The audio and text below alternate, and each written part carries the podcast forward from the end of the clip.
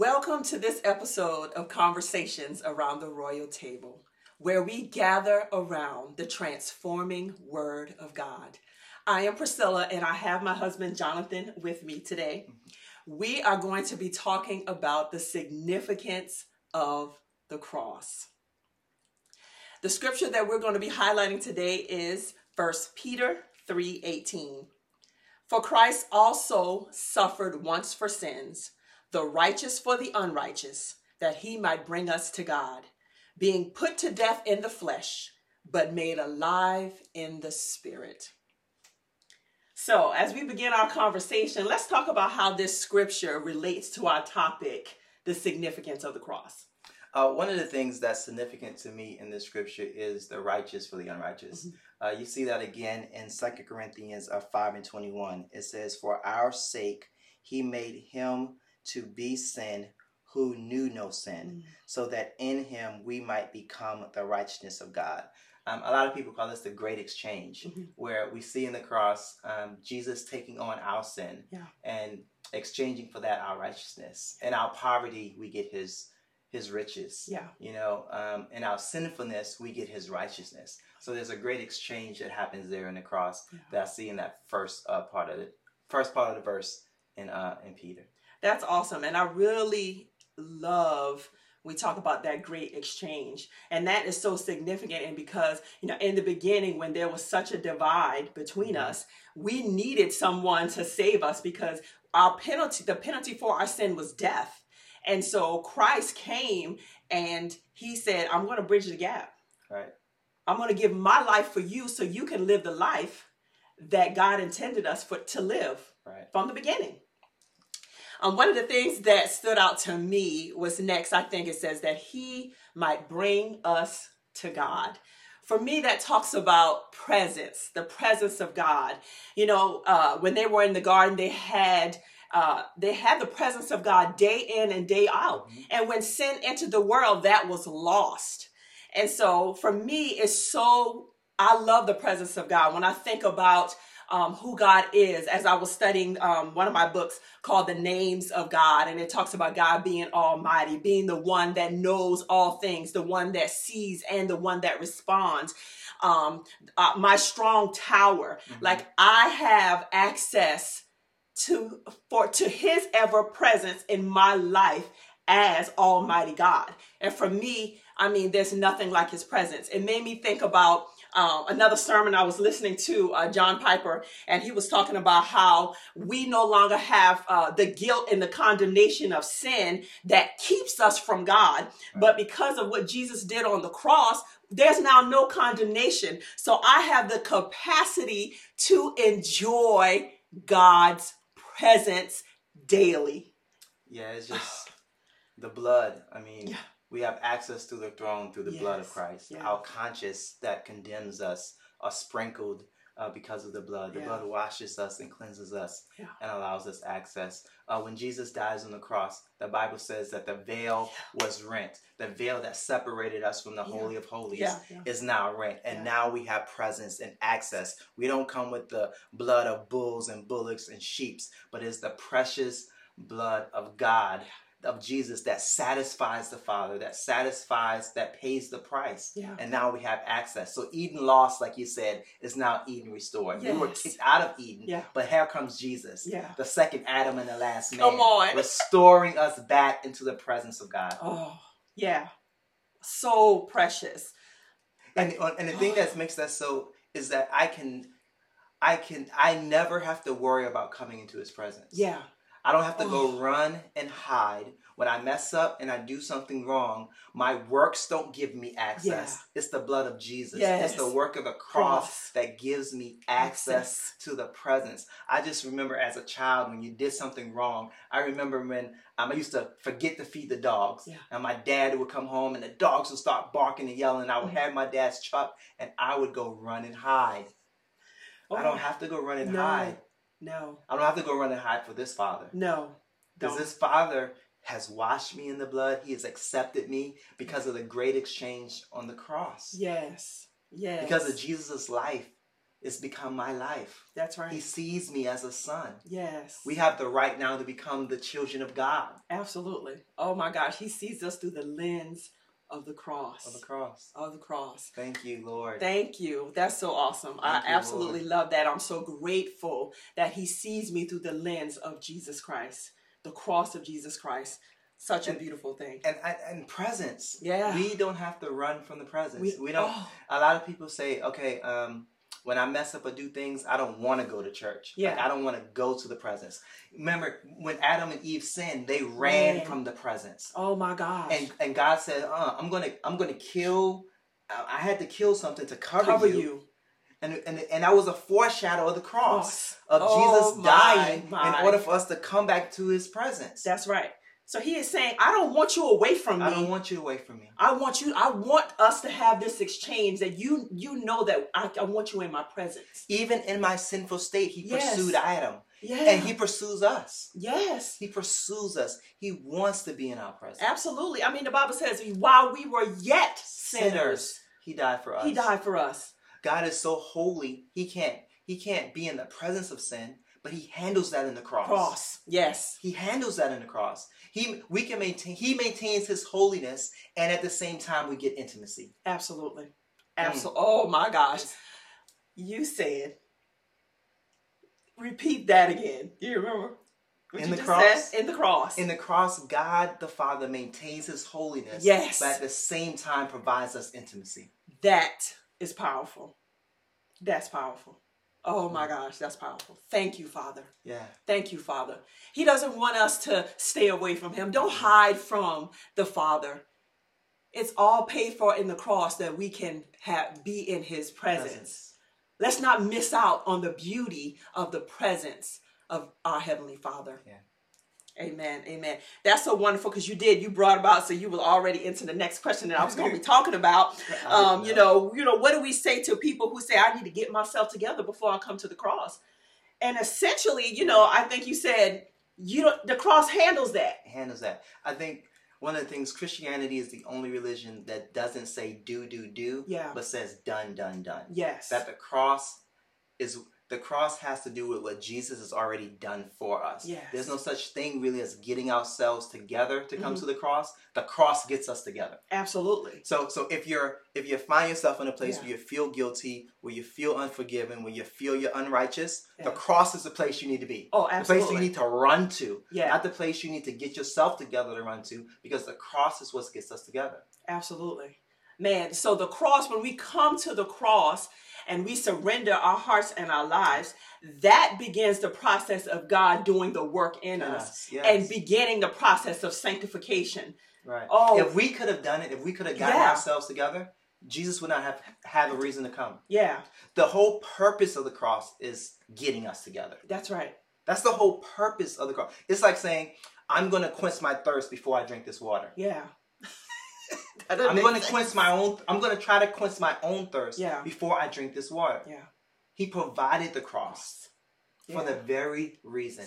That's right. For that very reason. For that very reason. We don't have to get ourselves together because we can't get ourselves no. together. He deals with that on the cross. And yeah. then when we come into relationship with Him, He walks us into maturity yeah. and deals with whatever needs to be done within our lives. I mean, whether it's healing. Yeah you know, whether it's um, restoring relationships, yeah. whatever has been broken, yeah. he restores. The reverse of the curse. curse.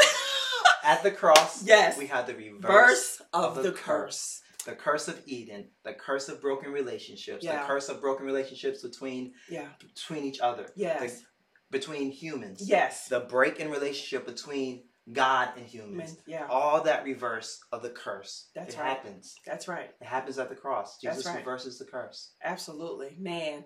And and like I said, it's all, like you said, it reverses the curse. So it's restored. It's restored. And will be completely restored when Jesus returns. When Jesus returns. Yeah. Definitely. Yeah. So I think we touched on a little bit when we talk about people when they have given their lives to Christ, but they still struggle you know, they may struggle with something that's been done to them. Yeah. They may struggle with the, the decisions that they've made in the past. Yeah. And so sometimes they again run may run away from the Lord because I just don't think that what I, decisions I've made is warranting me to be able to to be in relationship with the Lord or grow or um, hinder me from coming to Him. Yeah. So how do we how do we encourage people who struggle with with with uh, sin or decisions that they've made or things that has been? I think um, the first person I want to encourage is the person that is dealing with um, nagging sin in their lives. Yeah. Um, they just seem to struggle in areas of the flesh. Yeah. Um, over and over and over yeah. again. Um, and and I think there's a lot of Christians who keep bringing their old man yeah. to the altar. Mm-hmm. They keep bringing their old man to the altar, and and the cross handles that. Um, yeah. The cross handles that. Uh, in Romans, uh, let me find it. In Romans, Paul really gives a a great treatise, I say, yeah. on on how how how we need to look at the cross not what just Jesus did for us, yeah. but that we are with him in the cross, that yes. we have union with Christ in the cross. Uh, he says that our old, knowing this, that our old man has been crucified.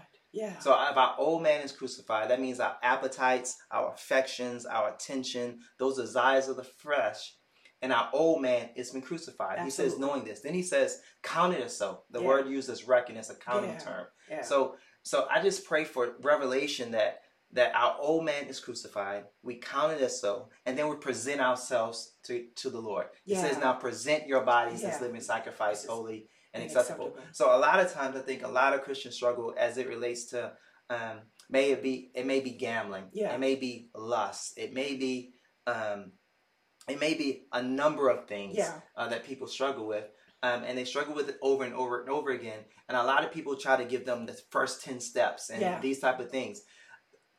the Bible is not trying to make in the cross, we don't see Jesus trying to make bad people good. Yeah. He's trying to make dead people alive. Yes. He's making dead people alive. So for all of life, we live life as as a place from the cross. cross. He's making dead people alive. So if we got to realize that that part of us is dead. Yeah. The part we have to tell the devil, no, that's not who I am. Yeah. That part of me is dead. Yeah, that's not who I am. That's not anymore. who I am. In the cross, I die with, with him. With him. And I and when I when I died with him, I raised with him. I'm raised to new life. To new life. So we got to grab a hold of the new life. To new life because yes. that's where we are. That's the position that we're in. We're in the new life. We're born again then, through the resurrection of Christ. That's right. That's what the Bible says. Absolutely. We're born again. So the first person I want to encourage is that person yeah. that has that think they cannot overcome sin. Yeah. Yes, we have forgiveness for sin, but we also have deliverance from, from sin. sin. That in the cross, the Lord provides deliverance where it will not yes. be a power over us. Oh my gosh. It is no longer powerful. The only way for for sin to work in our bodies yeah. is sin hooks up with the old man and old man makes our body do things. Yes. This old man has been crucified, crucified. and removed. That's right. So sin no longer can reign. That's May right. that revelation hit us. Yeah. That our old man has been crucified. crucified. Whenever we are tempted, that man is crucified. Yeah. Yeah. Whenever we're, whenever, whenever the little angel on our shoulder tells us to do something, that man has been crucified with Christ. Yeah, yeah. That appetite has been crucified that with Christ. That fleshly appetite has yes. been crucified with, with Christ. Christ. So we have a new nature. A new nature. And we're not uh, and and and and when we uh died to our old nature yes. and have been made alive to the new life, sin no longer has a power no, over us. It doesn't. That's oh that's good. You there's, know, there's I, a way of deliverance yes. the cross, not just forgiveness. Yes. So often we preach the cross as only forgiveness, but yeah. the cross is more than just forgiveness, forgiveness. of our sins. Yes. It is deliverance from, from, the power of sin, sin. because mm. our old man has been crucified with Christ. Yes. And raised to new life. Yeah. Wow. Watchman, he puts it this way. He says, Our sins were dealt with by the blood we ourselves are dealt with by the cross. Yeah. The blood procures our pardon, the cross procures deliverance from what we were in, from what we were, what we are in Adam. Yes. The blood can wash away my sins, but it cannot wash away my old man. Right. I need the cross yes. to crucify me, the sinner. And that's from his book, The Normal Christian Life. Um, this other guy's uh, man named James McCorney, he says, Our reckoning ourselves dead to sin in Jesus Christ does not make it a fact. It is already a fact already a through fact. our union with him. Yes. Our reckoning is to be true only. Our reckoning is to be true only makes us begin to realize the fact in experience. Yes. Yes. We need to experience, experience, everything that God has for us in the cross. Yeah. We need to experience, the significance of the cross. Yeah. There's one thing to believe it, there's something else to experience it. Absolutely. And I think how we can experience it. I remember one of the stories that you shared with me about the guy who used to gamble and mm-hmm. do different things, and he gave his life to Christ. And then one of his friends came up to him and said, Hey, let's go gamble and do this. And he said, I have no hands. I have no hands. So essentially, he is saying that that old me is gone. There's no longer I, I that live, but Christ that lives in me. No longer I that live, but Christ that lives in me. That's not who I am That's anymore. I, am. I live in the new life that I have been given because of the cross because of Christ. Cross Christ. That's a beautiful, beautiful thing. And talk about in Romans where it says, Now if we died with Christ, we believe that we will also live with him. Yeah. We know that Christ being raised from the dead will never die again. Death no longer has dominion over him. For the death he died, he died to sin once for all. But the life he lives, he lives to God. Yeah. So you also must consider yourselves dead to sin. Reckon. And alive to God in Christ yes. Jesus. In Christ Jesus. Powerful. Let's consider, reckon ourselves yes. dead to sin yeah. and alive to God in Christ Jesus we're not just forgiven. Yeah. We can also find deliverance. Yeah. Yeah. Yeah. And what does that look like? And we live it live living that out. Yeah. You know, we may that means that we no longer allow the fleshly responses to uh, take over. So if someone hurts us, mm-hmm. if someone does something and we feel like oh, we need to, re- the, the sinful nature will say, I need to retaliate. Right. The spiritual nature would say, I need to forgive yeah. and trust God to deal with the issue because He is the one that leads and guides us and fights for us, right? Yeah. So as we continue to do that, we have to see things from God's perspective. So we don't we don't live as uh, in the fleshly nature where we feel like hatred. Right. You know, there are different things here that um let's see, I listed a couple of things and um that um Give me one second.